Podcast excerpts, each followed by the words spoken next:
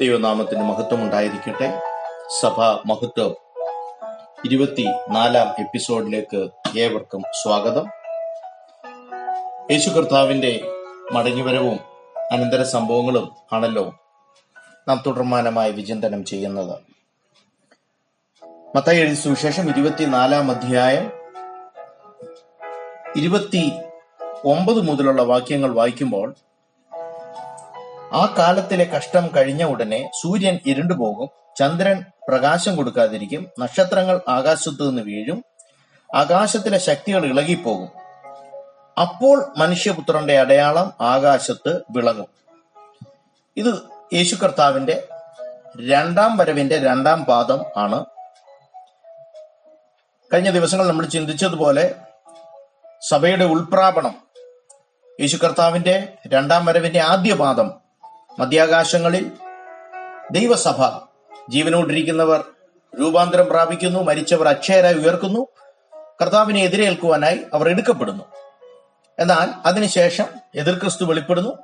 ഈ ഏഴു വർഷത്തെ മഹോദ്രവത്തിനു ശേഷം കർത്താവും തന്റെ വിശുദ്ധന്മാരുമായി ഈ ഭൂമിയിലേക്ക് ഇറങ്ങി വരികയാണ്.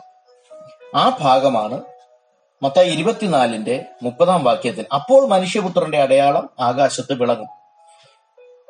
മത്തായി എഴുതിയ സുവിശേഷം ഇരുപത്തിനാല് ലൂക്കോസ് ഇരുപത്തൊന്ന് മർക്കോസ് പതിമൂന്ന് ഈ അധ്യായങ്ങളൊക്കെ വായിക്കുമ്പോൾ വളരെ വ്യക്തമായി യേശു കർത്താവിന്റെ മടങ്ങി മടങ്ങിവരവിന്റെ ഈ രണ്ട് സമയങ്ങൾ വേർതിരിച്ച് പഠിക്കേണ്ടത് വളരെ അത്യാവശ്യമാണ്. ഒറ്റ നോട്ടത്തിൽ രണ്ടും ഒരേ സമയത്ത് സംഭവിക്കുന്നതാണെന്ന് തോന്നിയേക്കാം. എന്നാൽ വളരെ വ്യക്തമായി നമുക്ക് മനസ്സിലാകുന്നത് ഇരുപത്തിനാലാം അധ്യായത്തിൽ ഒന്ന് രണ്ട് കാര്യങ്ങൾ അന്ന് ഭൂമിയിലെ സകല ഗോത്രങ്ങളും പ്രലാപിച്ചും കൊണ്ട് മനുഷ്യപുത്രൻ ആകാശത്തിലെ മേഘങ്ങളിന്മേൽ മഹാശക്തിയോടും തേജസ്സോടും കൂടെ വരുന്നത് കാണും. അപ്പോൾ മത്തായി സുവിശേഷം ഇരുപത്തിനാലിന്റെ മുപ്പതാം വാക്യത്തിൽ രണ്ടാം വരവിന്റെ രണ്ടാം പാദം എന്നുള്ളത് സകല ഗോത്രങ്ങളും ഭൂമിയിലെ സകല വംശങ്ങളും കാണത്തക്കമാണ് യേശു കർത്താവ് വരുന്നത്. മനുഷ്യപുത്രൻ ആകാശത്തിലെ മേഘങ്ങളിന്മേൽ മഹാശക്തിയോടും തേജസ്സോടും കൂടെ വരുന്നത് സകല ഗോത്രങ്ങളും അന്ന് ഭൂമിയിലുള്ള സകലരും കാണുവാൻ കഴിയും. അത് രഹസ്യപരമല്ല തന്റെ മഹത്വ പ്രത്യക്ഷതയാണ് അടുത്ത വാക്യം. അവൻ തന്റെ ദൂതന്മാരെ മഹാകാഹളധ്വനിയോടും കൂടെ അയക്കും. അവർ അവന്റെ വ്രതന്മാരെ ആകാശത്തിന്റെ അറുതി മുതൽ അറുതി വരെയും നാല് ദിക്കിൽ നിന്നും കൂട്ടിച്ചേർക്കും. ഇത് വിശുദ്ധന്മാരുടെ സഭ അല്ലെങ്കിൽ ജീവന്റെ പുസ്തകത്തിൽ എഴുതിപ്പെട്ട് രക്ഷിക്ക എഴുതിപ്പെട്ടിരിക്കുന്ന വിശുദ്ധന്മാർ രക്ഷിക്കപ്പെട്ടവർ സഭ അവരുടെ വീണ്ടെടുപ്പാണ് എന്ന് നമുക്ക് തോന്നും. എന്നാൽ വ്യക്തമായി പഠിച്ചു കഴിഞ്ഞാൽ മനുഷ്യപുത്രൻ ആകാശത്തിലെ മേഘങ്ങളിന്മേൽ മഹാശക്തിയോടും തേജസ്സോടും കൂടെ വരുന്ന ആ സമയത്ത് തന്റെ ദൂതന്മാരെ അയച്ച് നാല് എല്ലാ ദിക്കുകളിൽ നിന്നും ഭൂമിയുടെ ഭൂമിയുടെ ആകാശത്തിന്റെ അറുതി മുതൽ അറുതി വരെ നാല് ദിക്കിൽ നിന്നും കൂട്ടിച്ചേർക്കും. ആരെയാണ് അവന്റെ വൃതന്മാരെ എങ്ങനെയാണ് ഈ വൃതന്മാർ ചിതറിപ്പോയത്? ഈ ഏഴു വർഷക്കാലം ഉണ്ടാകുന്ന മഹാപീഡനത്തിൽ യഹൂദന്മാർ വീണ്ടും ചിതറിപ്പോകുന്നതാണ്. അവരെ യേശു കർത്താവ് ഒലിവുമലയിൽ കാൽ ചവിട്ടുമ്പോൾ തന്റെ വിശുദ്ധന്മാരും മടങ്ങി വരുമ്പോൾ വീണ്ടും ആ യഹൂദന്മാരെ തിരിച്ചു കൊണ്ടുവരുന്നതാണ് മൃതന്മാരെ മൃതന്മാരെ തിരിച്ചു കൂട്ടിച്ചേർക്കുന്ന അവസ്ഥയാണ് ഇരുപത്തിനാലാം അധ്യായത്തിന്റെ മുപ്പത്തി ഒന്നാം വാക്യത്തിൽ നമ്മൾ കാണുന്നത്. സക്കറിയ പ്രവാചകന്റെ പുസ്തകം. പതിമൂന്നാം മുപ്പതാം അധ്യായം. ഈ വൃതന്മാർ അവരുടെ കഷ്ടതയെക്കുറിച്ചാണ് ആ ഭാഗങ്ങളിൽ എന്ന് പറഞ്ഞാൽ യേശു കർത്താവിന്റെ മഹത്വ പ്രത്യക്ഷത രഹസ്യപരമല്ല മഹത്വ പ്രത്യക്ഷത തന്റെ വിശുദ്ധന്മാരോട് ഭൂമിയിലേക്ക് വരുന്ന ആ അവസ്ഥയ്ക്ക് തൊട്ടു മുമ്പുള്ള കഷ്ടങ്ങളെ കുറിച്ചാണ് അവിടെ നമുക്ക് കാണുവാൻ കഴിയുന്നത്. സഖറിയാവ് പതിമൂന്നാം അധ്യായം അതിന്റെ എട്ടും ഒമ്പതും വാക്യങ്ങൾ വായിക്കുന്നു. എന്നാൽ സർവദേശത്തിലും മൂന്നിൽ രണ്ടംശം ഛേദിക്കപ്പെട്ടു. പ്രാണനെ വിടും. മൂന്നിൽ ഒരംശം ശേഷിച്ചിരിക്കും എന്ന് ഹോവയുടെ അരുളപ്പാട്. മൂന്നിൽ ഒരംശം ഞാൻ തീയിൽ കൂടി കടത്തി വെള്ളി ഊതി കഴിക്കുന്നത് പോലെ അവരെ ഊതി കഴിക്കും. പൊന്ന് ശോധന കഴിക്കുന്നത് പോലെ അവരെ ശോധന കഴിക്കും. അവർ എന്റെ നാമത്തെ വിളിച്ചപേക്ഷിക്കുകയും ഞാൻ അവർക്ക് ഉത്തരം അരുളുകയും ചെയ്യും. അതാണ് സെക്കരിയ പ്രവാചകൻ പറയുന്നത്. ഈ പീഡനകാലത്ത് ഒരു ശേഷിപ്പ് അവർ മടങ്ങി വരും. ഒരു ശേഷിപ്പ് മഷീഹയെ യഥാർത്ഥ മഷീഹയ്ക്ക് വേണ്ടി നിൽക്കും. അവർ അവരുടെ തല വെട്ടിയെന്ന് പറഞ്ഞാലും അല്ലെങ്കിൽ മഹാപീഡനത്തിലൂടെ കടന്നുപോയെന്ന് പറഞ്ഞാലും എതിർ ക്രിസ്തുവിനെ സ്വീകരിക്കത്തില്ല. പൈശാചിക ശക്തികളെ കുമ്പിടത്തില്ല. അങ്ങനെയുള്ളവർ അവർ യഹോവയിങ്കിലേക്ക് തിരിയും. അവർ യഥാർത്ഥ മഷീഹായിലേക്ക് മടങ്ങി വരും. അതാണ് മൂന്നിലൊന്നൊരു അംശം എന്ന് പറയുന്നത്. ലോകത്തിന്റെ ആ പീഡന സമയത്ത് മൂന്നിലൊന്ന് മൂന്നിലൊന്നുള്ള കണക്ക് നമുക്ക് വെളിപ്പാട് പുസ്തകത്തിലും കാണുവാൻ കഴിയുന്നുണ്ട്. സക്കരിയ പ്രവചനത്തിൽ തന്നെ ഒരു വാക്യം കൂടെ ഉദ്ധരിച്ചിട്ട് നമുക്ക് മടങ്ങി വരാം. അവിടെ പന്ത്രണ്ടാം അധ്യായത്തിന്റെ പത്താം വാക്യം പന്ത്രണ്ടാം അധ്യായത്തിന്റെ പത്താം വാക്യം ഞാൻ ദാവീദ് ഗൃഹത്തിന്മേലും എരിശലേം നിവാസികളുടെ മേലും കൃപയുടെയും യാചനകളുടെയും ആത്മാവിനെ പകരും. ഇത് അന്ത്യകാലത്ത് സംഭവിക്കേണ്ടതാണ്. ഇത് എതിർ ക്രിസ്തു ഈ ഭൂമിയിൽ വഴി ഭരിക്കുന്ന ആ കാലയളവിൽ യഹൂദന്റെ വീണ്ടെടുപ്പ് ഒരു ശേഷിപ്പ് ആ മൂന്നിലൊന്ന് ആ കാര്യമാണ് ഈ പറയുന്നത്. ഞാൻ ദാവീദ് ഗൃഹത്തിന്മേലും എരിശിലെ നിവാസികളുടെ മേലും കൃപയുടെയും യാചനകളുടെയും ആത്മാവിനെ പകരും. തങ്ങൾ കുത്തിയിട്ടുള്ളവെങ്കിലേക്ക് അവർ നോക്കും. ശ്രദ്ധിക്കണമേ. അത് കഴിഞ്ഞിട്ട് പതിനൊന്നാം വാക്യത്തിൽ ഹർമഗദോൻ അന്നാളിൽ മെഗുദോ താഴ്വരയിലുള്ള ഹദദ്രിമോനിലെ വിലാപം പോലെ എരുസലേമിൽ ഒരു മഹാവിലാപം ഉണ്ടാകും. ഹർ മെഗിദോ താഴ്വര എന്ന് പറഞ്ഞാൽ ഹർ ഹർമഗിദോ ഹർമഗദോൻ ആ ഭാഗങ്ങൾ വരുന്നതിന് മുമ്പാണ് പന്ത്രണ്ടാം അധ്യായത്തിന്റെ പത്താം വാക്യത്തിൽ അവർ കുത്തിയിട്ടുള്ളവങ്കിലേക്ക് അവർ നോക്കണം. അപ്പോൾ അവിടെ അവരുടെ വീണ്ടെടുപ്പ് നടക്കുന്നു.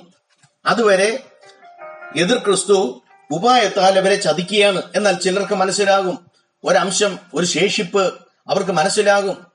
ആ വൃദ്ധന്മാരെയാണ് മത്തായി സുവിശേഷം ഇരുപത്തിനാലിന്റെ മുപ്പത്തിയൊന്നിൽ അവന്റെ വൃതന്മാരെ ആകാശത്തിന്റെ അറുതി മുതൽ അറുതി വരെയും നാല് ദിക്കിൽ നിന്നും കൂട്ടിച്ചേർക്കുമെന്ന് പറയുന്ന വൃതന്മാർ കുത്തിയവങ്കിലേക്ക് കുത്തിയിട്ടുള്ളവങ്കിലേക്ക് നോക്കുന്ന അല്ലെങ്കിൽ മടങ്ങി വരുന്ന യഥാർത്ഥ മഷീഹായ്ക്ക് വേണ്ടി കാത്തിരിക്കുന്ന പീഡനത്തിലൂടെ കടന്നു പോകുന്ന യഹൂദന്മാരാണ് എന്ന് നമുക്ക് മനസ്സിലാകും. എന്തുകൊണ്ടാണ് ഇവന്റെ കഷ്ടത? ഇരമ്യാവ് മുപ്പതാം അധ്യായം അതിന്റെ ഏഴ് മുതലുള്ള ഭാഗങ്ങൾ ആറിന്റെ പകുതി മുതലുള്ള ഭാഗങ്ങൾ ഞാൻ വായിക്കുന്നു.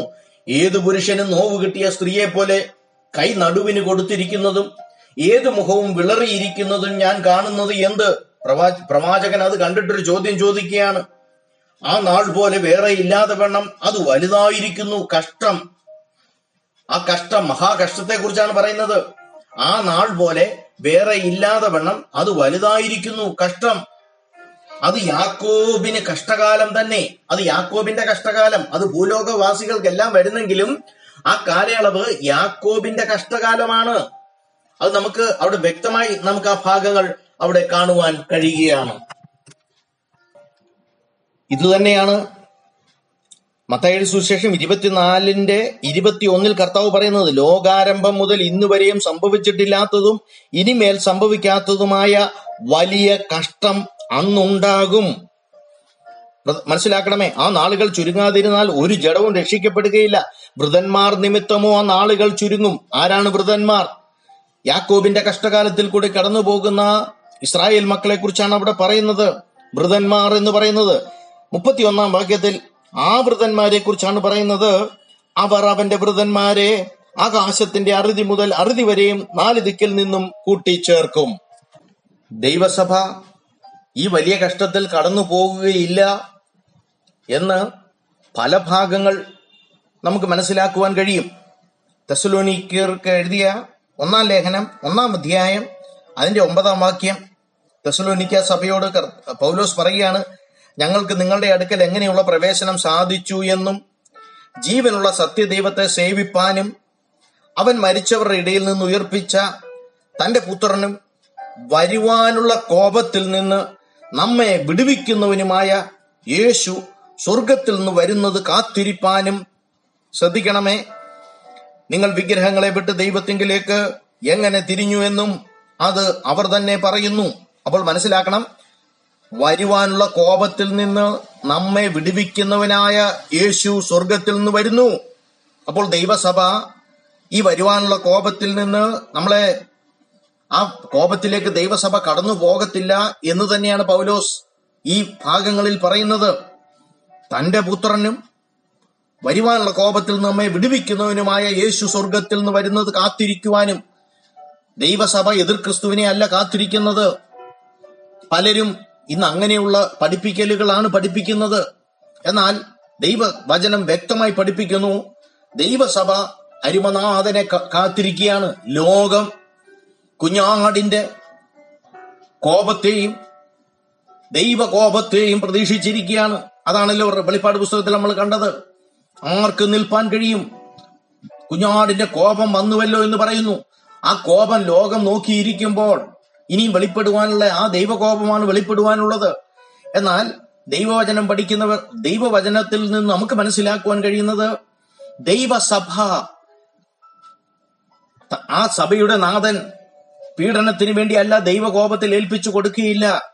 തെസലോനിക്ക ലേഖനത്തിൽ അതാണ് പൗലോസ് വിളിച്ചു പറയുന്നത്. വരുവാനുള്ള കോപത്തിൽ നിന്ന് നമ്മെ വിടുവിക്കുന്നവനായ യേശു സ്വർഗത്തിൽ നിന്ന് വരുന്നത് കാത്തിരിക്കുന്നു. തെസലോനിക്ക സഭയോട് പറയുകയാണ് നമ്മൾ അതിനായി കാത്തിരിക്കുന്നു. വെളിപ്പാട് പുസ്തകം നാലാം അധ്യായത്തിന്റെ ഒന്നാം ഭാഗം.